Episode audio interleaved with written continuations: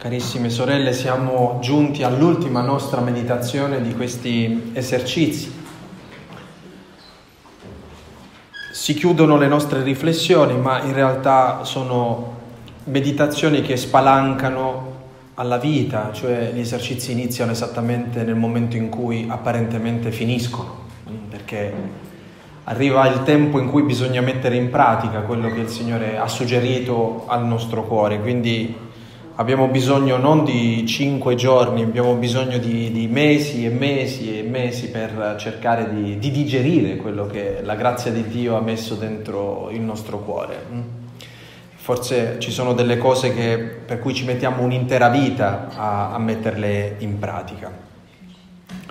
Bene, vorrei chiudere un po' il ciclo delle nostre riflessioni lo abbiamo fatto un po' in maniera strana perché abbiamo aperto le nostre riflessioni dalla fine del Vangelo, quindi dall'ultima apparizione del risorto nel Vangelo di Giovanni. Paradossalmente adesso mi piacerebbe chiudere invece i nostri esercizi andando all'inizio del Vangelo, in una scena secondo me bellissima e che credo molto significativa ehm, anche per voi, soprattutto per voi consacrati.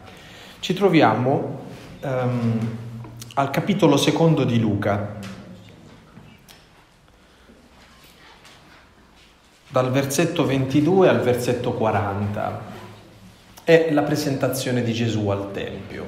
Beh, voi sapete che è quel brano del Vangelo che accompagna più di tutti gli altri la festa dei consacrati, il 2 febbraio. Ma perché questa pagina del Vangelo perché questa pagina del Vangelo è così significativa?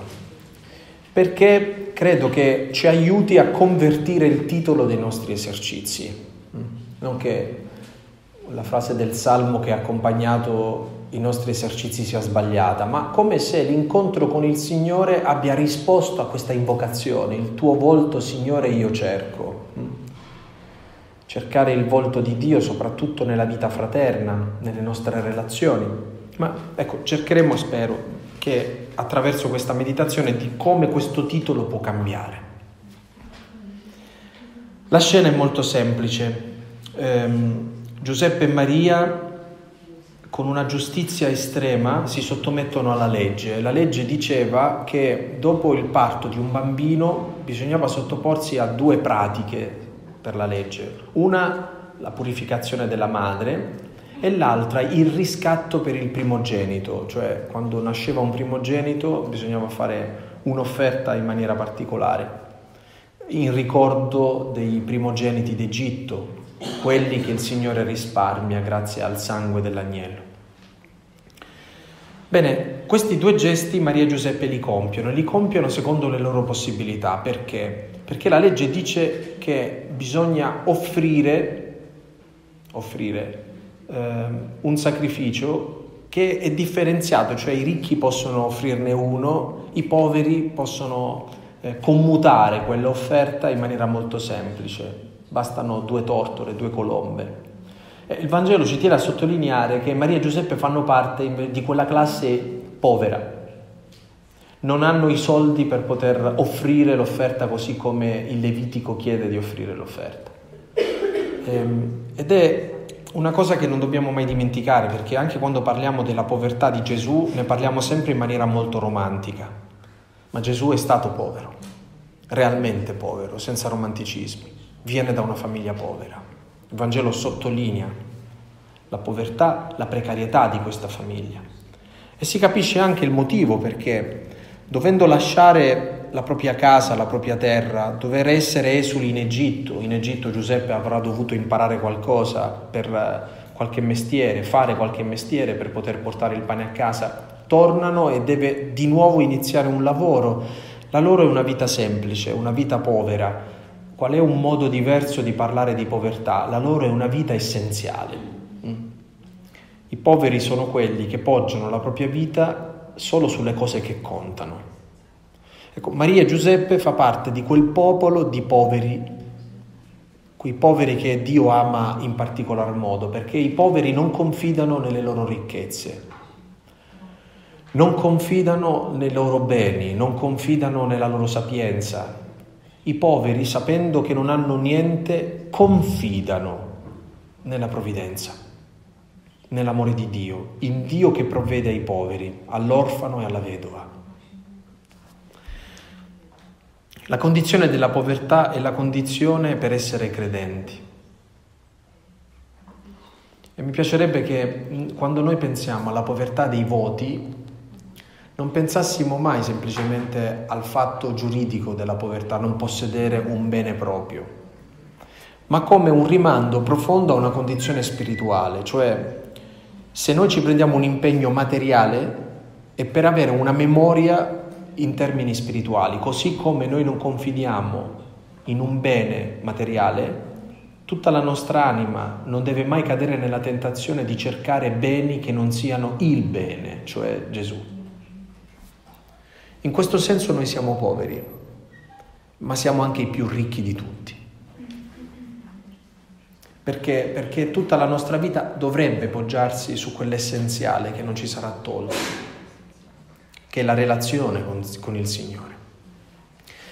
Allora, in questa scena, eh, in cui viene sottolineata la povertà di questa famiglia, accade qualcosa.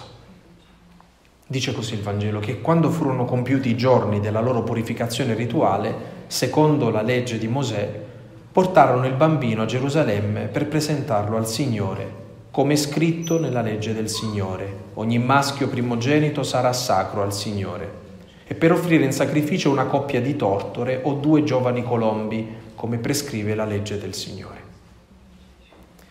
Allora vorrei aggiungere anche un altro dettaglio. Maria e Giuseppe non erano obbligati a fare questo tipo di offerta al Tempio, potevano farla ovunque. Invece ci tengono a fare questa offerta proprio al Tempio e Luca dipinge questa scena veramente come uno straordinario pittore, perché eh, nel raccontare questo evento racconta l'ingresso di Gesù nel Tempio. È la prima volta che Gesù entra nel Tempio e ci entra in una modalità particolare, ci entra in braccio a Maria.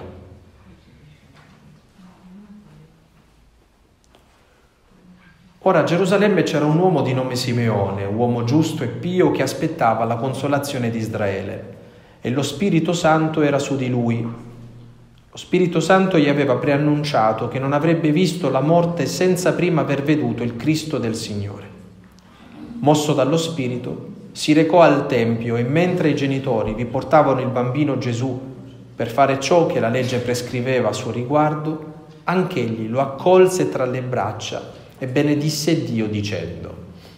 Allora, prima di arrivare alle parole di, di Simeone, fermiamoci. Chi è questo personaggio?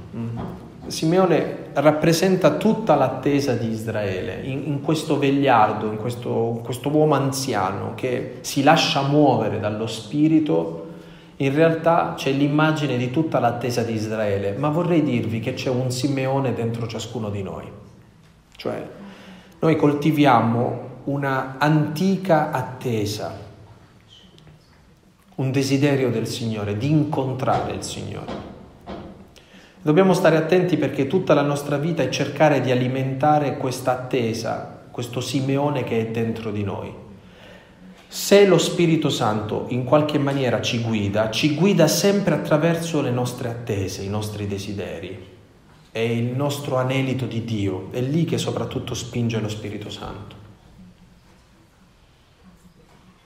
Pensate al titolo dei nostri esercizi. Il tuo volto, Signore, io cerco. Perché usiamo il verbo cercare? Perché tutta la nostra vita non è forse uno, una ricerca di questo volto. Ecco, lo Spirito Santo ravviva dentro di noi sempre l'attesa. Quando la nostra vita si ferma, quando non ha più nessuna attesa, quando noi non attendiamo più nulla, questa è una bella domanda, ma noi stiamo attendendo qualcosa, stiamo attendendo il Signore nella nostra vita. Come sta di salute Simeone dentro di noi? È già morto? O c'è? Si lascia muovere dallo Spirito. Perché questo Vangelo ci dice che arriva il tempo in cui questo Simeone prende tra le braccia Gesù, cioè arriva il tempo in cui le nostre attese sono ricompensate, un tempo nella vita in cui abbiamo la gioia di poter prendere tra le braccia quello che abbiamo sempre aspettato e benedire il Signore. Ora puoi lasciare, o oh Signore, che il tuo servo vada in pace secondo la tua parola, perché i miei occhi hanno visto la tua salvezza preparata da te davanti a tutti i popoli, luce per rivelarti alle genti e gloria del tuo popolo Israele.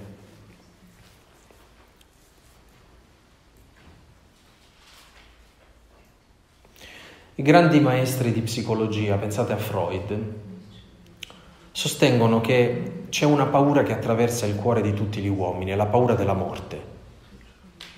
E senza che ce ne rendiamo conto, noi siamo perseguitati dal pensiero della morte. Tutto quello che facciamo lo facciamo, dice Freud, per esorcizzare la paura della morte. Tutto. Quindi se c'è una paura che abita il cuore dell'uomo è proprio la paura della morte.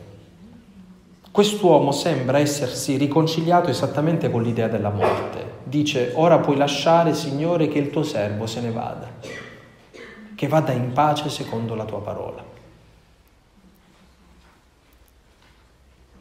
Vedete, vocazionalmente parlando, noi possiamo dire di aver incontrato autenticamente la nostra vocazione quando abbiamo fatto un'esperienza tale per cui dire al Signore in, quali, in qualunque momento tu vuoi possiamo finire questo viaggio.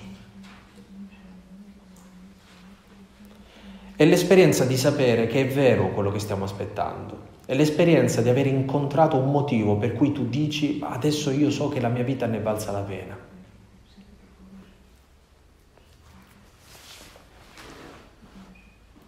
Perché noi possiamo anche dare la vita al Signore. La vera domanda è se ci crediamo davvero in quello che il Signore ci ha detto perché noi, come tutti gli altri, possiamo avere paura di lasciare il viaggio di questa vita. Parliamo spesso di come dobbiamo santificarci durante questo viaggio, parliamo spesso di come dobbiamo gestire la qualità di questo viaggio dell'esistenza, ma quasi mai troviamo il coraggio di dire che tra le caratteristiche che dovrebbe avere un'autentica vita spirituale è quella anche di prepararsi alla morte accettare la morte, riconciliarsi con la morte. Ci sono cose che quando le incontri nella vita ti fanno dire, Signore, da questo momento possiamo pure andare. Chissà se è successo a noi. Poter dire, i miei occhi hanno visto la tua salvezza preparata da te davanti a tutti i popoli, luce per liberarti alle genti e gloria del tuo popolo Israele. Eh, Simeone usa la categoria della luce. Per riferirsi a Gesù lo chiama luce delle genti. Capite perché liturgicamente durante la festa della presentazione ci presentiamo con le candele perché questo gesto si avvicina tantissimo a quella che è la scelta della consacrazione? Perché che cos'è la vita consacrata? Se non tentare di portare questa luce tra le nostre mani, testimoniare questa luce, varcare il Tempio con in mano questa luce, essere Maria, perché è Maria colei che porta questa candela tutta speciale, che è la gloria di Israele che è la luce delle genti, che è Gesù. Allora vedete, durante la festa della presentazione di Gesù al Tempio noi prendiamo in mano una candela accesa. Quella luce indica la luce e ci dice anche il motivo per cui noi siamo ciò che siamo. Allora, una vita religiosa che non porta tra le mani questa luce non è una vita religiosa. È la luce della testimonianza, della gloria del Signore. Ma guardate che è una luce molto concreta. Dice il Papa, scrivendo proprio ai consacrati, che una vita religiosa che non testimonia la gioia, che vita religiosa è? Una vita religiosa che non testimonia l'amicizia, che non testimonia l'amore fraterno, che non è segno di contraddizione.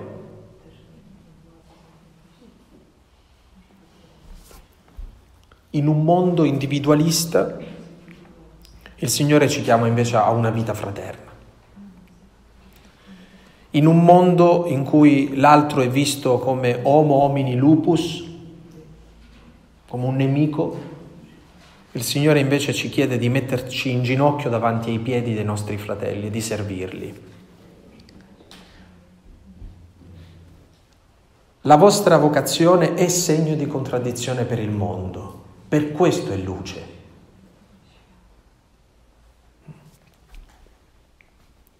Io posso portarvi un piccolo esempio, ma veramente molto piccolo, però spero che possa essere significativo.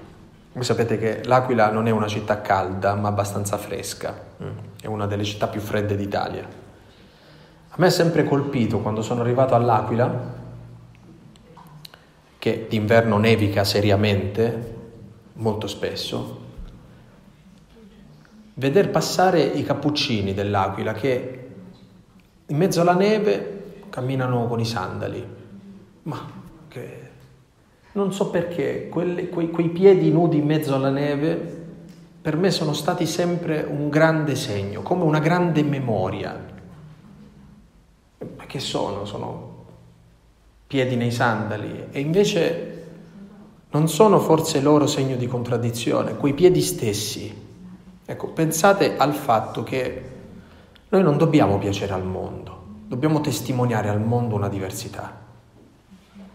Tutto ciò che siamo lo siamo perché siamo segno di contraddizione, ma non perché vogliamo contrapporci al mondo, non perché vogliamo insegnare qualcosa al mondo, vogliamo umilmente essere nel mondo segno.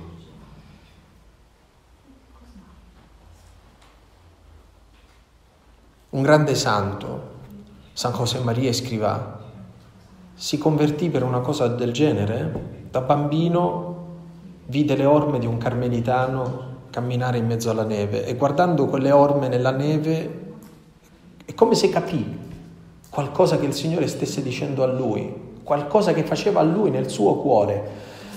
Ora noi siamo chiamati ad essere sale e luce, dice il Vangelo, ma se il sale perdesse il suo sapore, con che cosa lo si potrebbe rendere salato? Se noi rinunciassimo ad essere segno di contraddizione, con questa teologia perversa che ci dice ma no, ma per essere più vicini alla gente dobbiamo essere come la gente. Ma noi smetteremo di, di essere quello per cui siamo stati chiamati. Perché è proprio per amore della gente che dobbiamo conservare la nostra testimonianza. Non dobbiamo fingere di essere uguali, ma trovare il coraggio di essere segno in un mondo triste cercare di essere segno di gioia. In un mondo senza speranza cercare di essere segno di speranza. In un mondo individualista segno di fraternità e di amicizia. In un mondo che non si accontenta mai segno di sobrietà e povertà. In un mondo preso compulsivamente da tutti i capricci e da tutto il possesso la testimonianza della castità e della verginità. In un mondo che segue le mode, la testimonianza di un abito, di un segno. Sempre uguale, sempre fuori moda. Per questo segno. Non dobbiamo, attenti che possiamo cadere anche in una forma narcisistica in questo, eh? cioè quanto ci piace essere diversi. Umiltà, molta umiltà. I segni sono segni sempre quando non umiliano. I segni sono segni quando non giudicano, quando si pongono lì umilmente come una luce. Sono lì a ricordarci l'essenziale.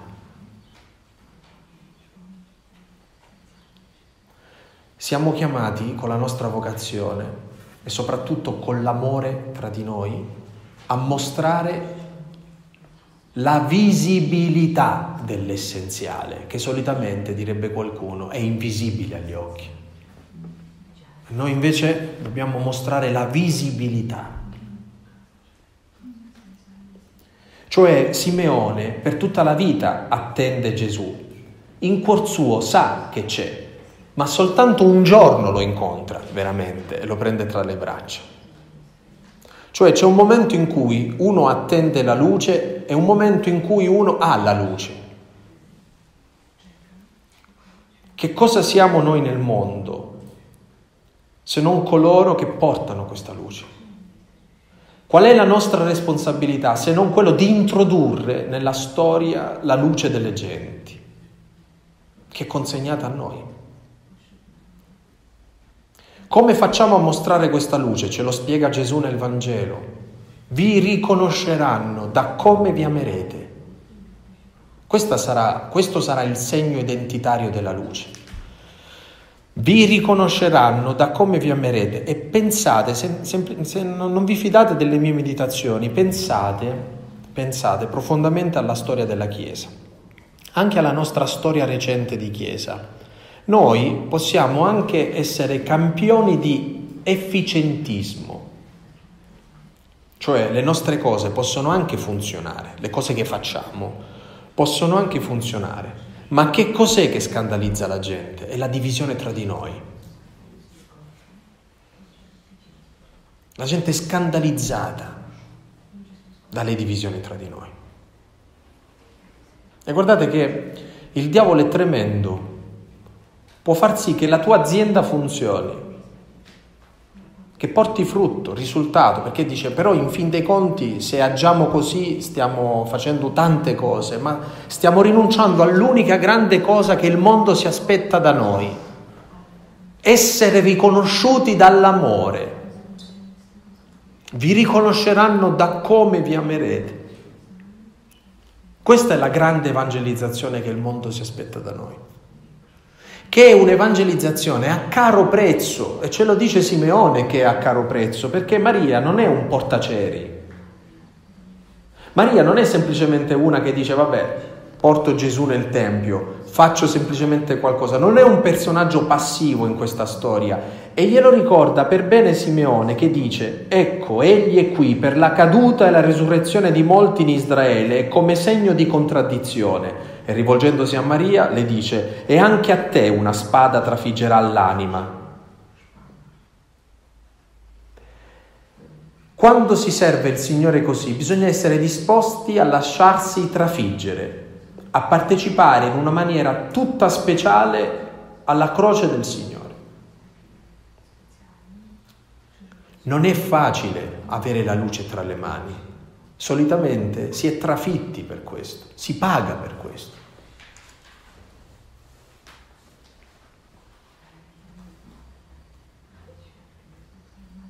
Ma questo è necessario, dice Simeone, affinché siano svelati i pensieri di molti cuori. Che cosa fa la luce? Svela. Per questo la nostra vita diventa scomoda. Per questo la vita di, non lo so, di, di un frate portoghese che per incidente di percorso si ritrova in Italia a fare il frate è scomoda nella sua città, Padova, Antonio da Padova. Perché? Perché la luce di quest'uomo era scomoda per gli usurai, ad esempio. È scomoda per chi vive imprigionato nei sistemi e nelle logiche del mondo. Perché chiudono tutti gli, ospera- gli ospedali cattolici in Eritrea? Perché danno fastidio? Perché diamo fastidio? Perché dà fastidio il modo con cui eh, si cura un bambino all'ospedale Bambin Gesù di Roma? Perché? Perché è scomodo dire che la vita ha significato sempre dall'inizio alla fine?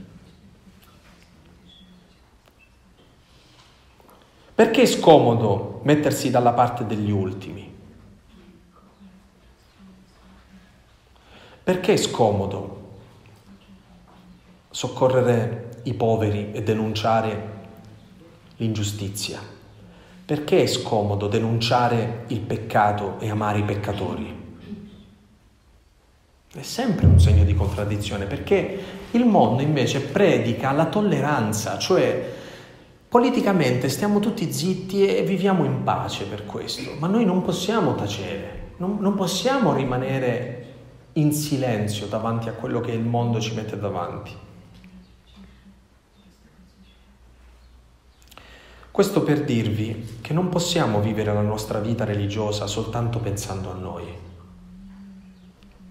ma il nostro esserci è sempre un segno.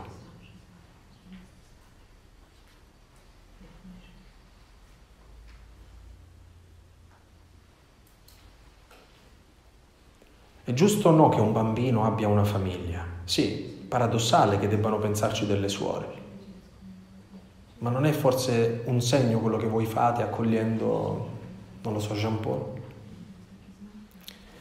Questa è la testimonianza che ci viene chiesta. In un mondo come il nostro, noi portiamo il nostro piccolo contributo, cercando con umiltà di mostrare una luce diversa sugli eventi e sulle cose, una logica diversa sugli eventi e sulle cose. Tutti ci lamentiamo che le cose vanno male, che le cose finiscono, che eh, la Chiesa si è secolarizzata, che eh, le nostre comunità si svuotano, eccetera.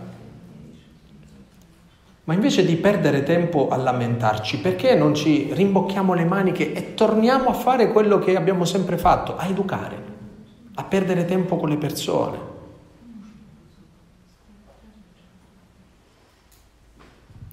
Scrive il Papa, Benedetto questa volta, eh? Papa Benedetto dice, non siate anche voi profeti di sventura. Non dite anche voi, è tutto finito, non è più come prima, non abbiamo più nessuno. Non siate profeti di sventura. Ricordatevi che per vocazione noi portiamo la luce. Allora, fosse anche una persona che porta questa luce, lo farà con gioia e con speranza, sapendo che il Signore a domandargli di far questo. È Lui il nostro vero padrone, è Lui il nostro vero pastore e Lui sa che cosa ha in mente di fare. C'era anche una profetessa Anna, figlia di Fanuele, qui per il Vangelo, per rispettare le quote rosa, mette un uomo e una donna eh, ad aspettare Gesù. Della tribù di Aser, era molto avanzata in età, aveva vissuto con il marito sette anni dopo il suo matrimonio, era poi rimasta vedova e ora aveva 84 anni. Non si allontanava mai dal Tempio, servendo Dio notte e giorno e con digiuni e preghiere. Era lì.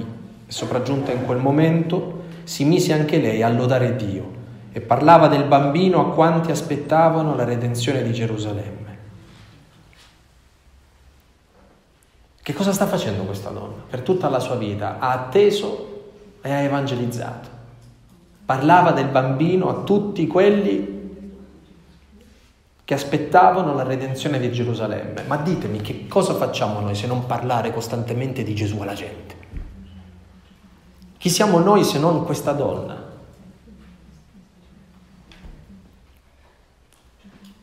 Che bello poter dire che a volte abbiamo delle vite difficili. Beh, questa donna penso che ha avuto una vita difficile. Si sposa, ama qualcuno, perde il marito, deve vivere una vedovanza, ma questa vedovanza la riempie di attesa, evangelizza.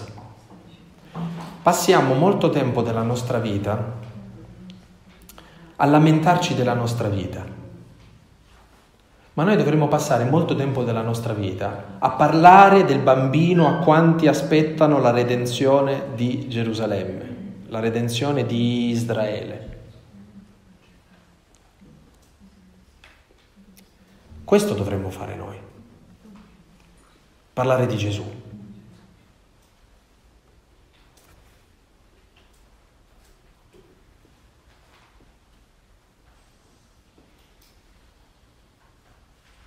Quando ebbero adempiuto ogni cosa secondo la legge del Signore, fecero ritorno in Galilea, alla loro città di Nazareth. Il bambino cresceva e si fortificava, pieno di sapienza, e la grazia di Dio era su di lui. Dopo questo episodio c'è, presenta- eh, c'è mm, lo smarrimento di Gesù fra i dottori del Tempio all'età di 12 anni. Ma io vorrei fermarmi qui, prendere questi due personaggi e chiedere che questo brano del Vangelo ci aiuti a convertire i nostri esercizi. Il tuo volto, Signore, io cerco. Beh, forse dovremmo concludere questi nostri giorni usando un altro salmo e dicendo, risplenda su di noi, Signore, la luce del tuo volto. Cioè, da una parte noi cerchiamo il volto del Signore, ma l'unica cosa vera che possiamo domandare al Signore è che la luce del suo volto risplenda su di noi.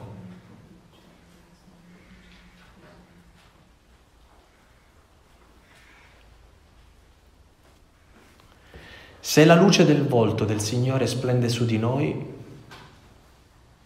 è così che si vede quel volto. È per la luce che risplende su di noi. Il mondo potrà incontrare il volto di Cristo se la luce risplende su di noi. Mio fratello e mia sorella potranno incontrare Cristo se la luce risplende su di me. Risplenda su di me, Signore, la luce del tuo volto, perché queste mie sorelle possano vedere la tua luce. E questa luce consola, accompagna, ama, sorregge, incoraggia, dà speranza.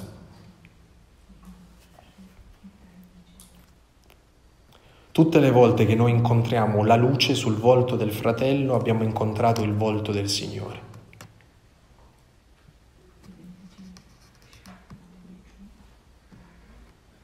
Questa è la grande responsabilità nei confronti dei fratelli e delle sorelle, permettere al Signore di risplendere nella mia vita affinché la vita di chi mi è accanto possa essere illuminata.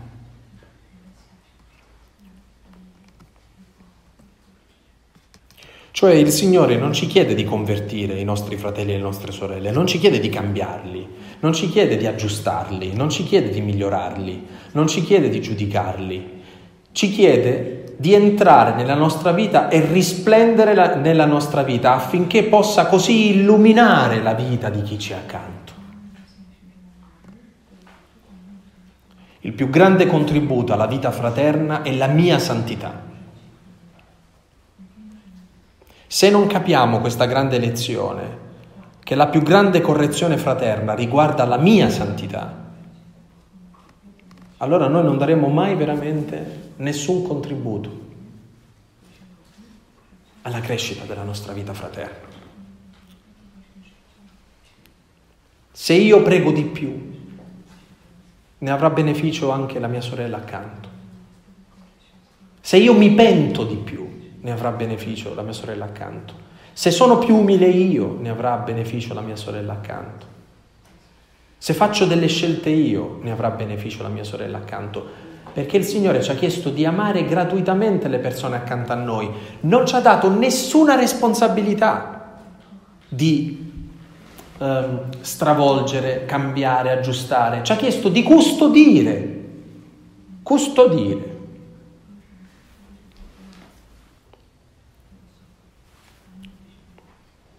Su di me, Signore, risplenda la luce del tuo volto, perché si conosca sulla terra la tua via e fra tutte le genti la tua salvezza.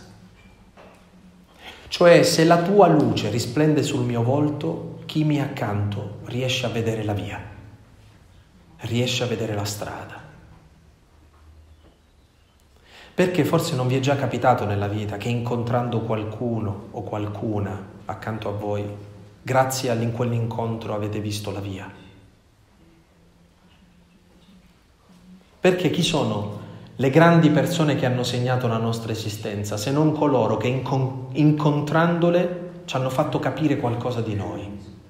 Incontrandole ci hanno fatto capire dove mettere il passo successivo.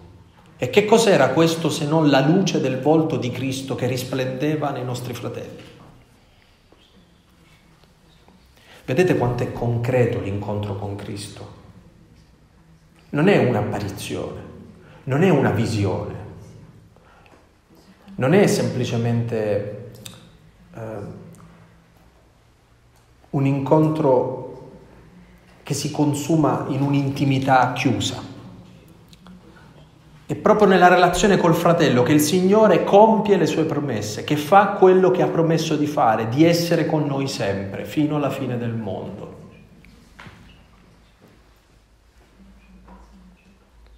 Penso di avervelo detto anche l'anno scorso, ma ci sono dei momenti in cui a livello ministeriale uno si stanca, no? Che cos'è che mi ricarica? Ogni tanto quando vedo che sto calando, penso di averlo visto ormai boh, centinaia di volte, mi riguardo il film di Padre Pio. Perché? Perché è come se ricordarmi di quella vita mettermi davanti a, a quella vita concreta riporta di nuovo luce nella mia vita. Ma questo non è valido solo per uno che noi già consideriamo santo. Quante persone il Signore mette accanto a noi come luce? E quanta responsabilità ho io nel dire, ma chi incontra me, incontra la luce del tuo volto? Chi incontra me vede qual è il passo successivo da mettere? Che bella domanda, no? Penso che tutti noi siamo dei santi un po' strani, siamo noi al buio e siamo illuminanti per gli altri. Noi non siamo dei santi illuminati, magari noi siamo al buio, però dalla nostra esperienza di buio a volte siamo illuminanti per gli altri.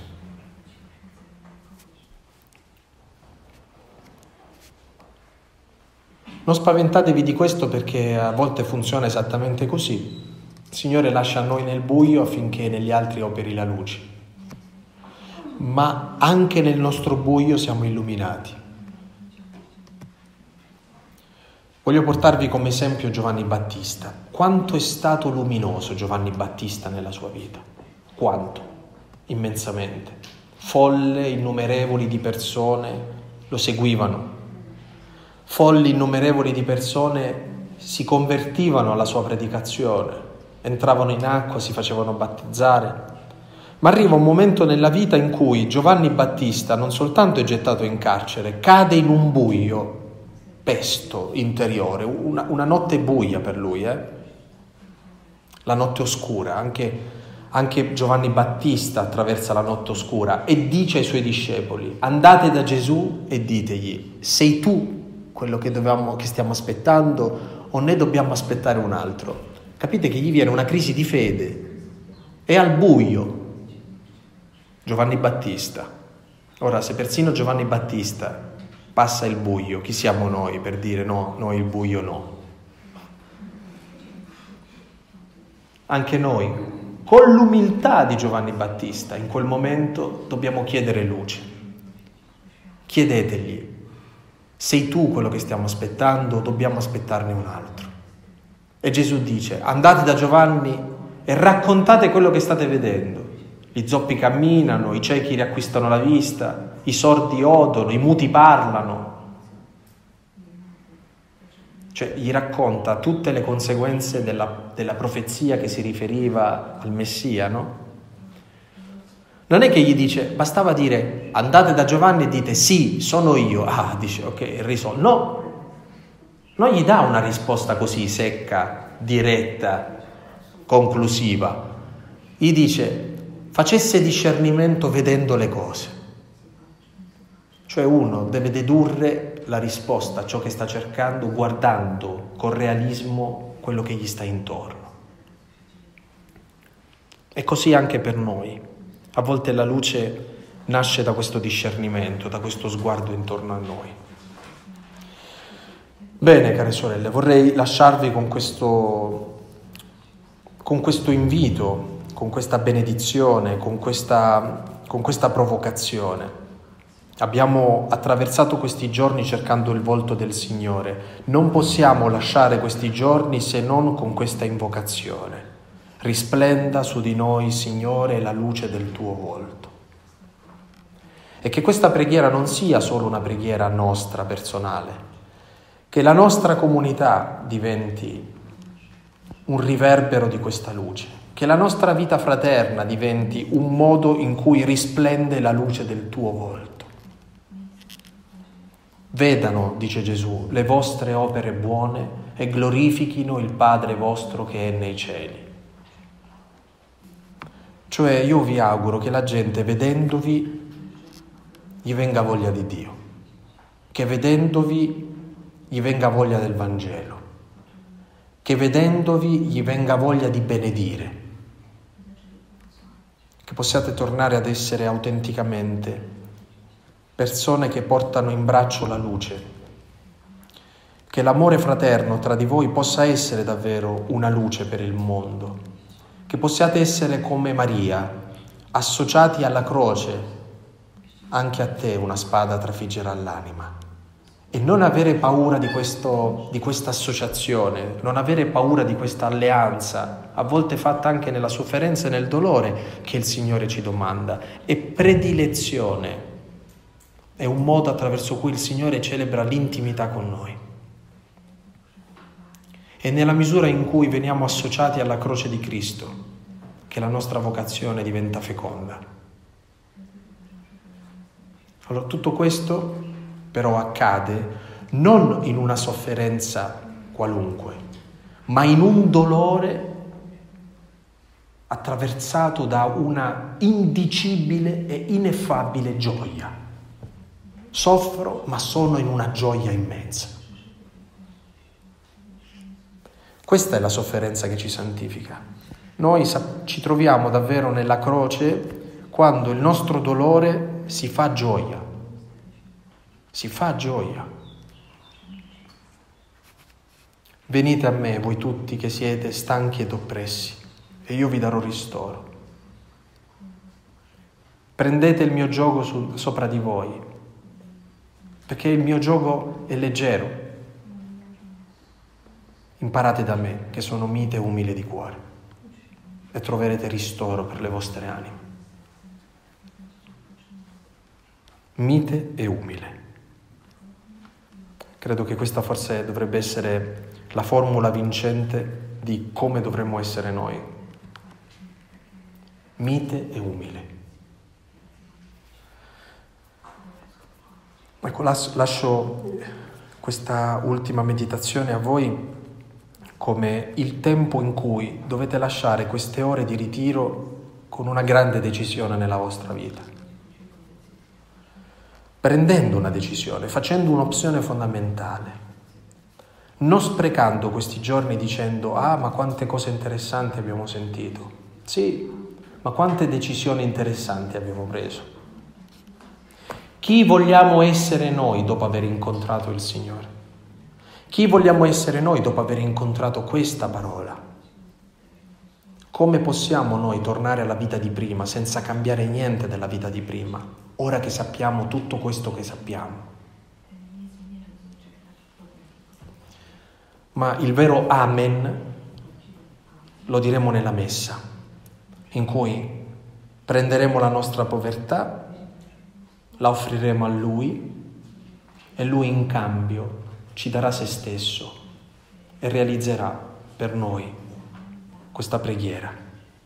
Risplenda su di noi, Signore la luce del tuo volto.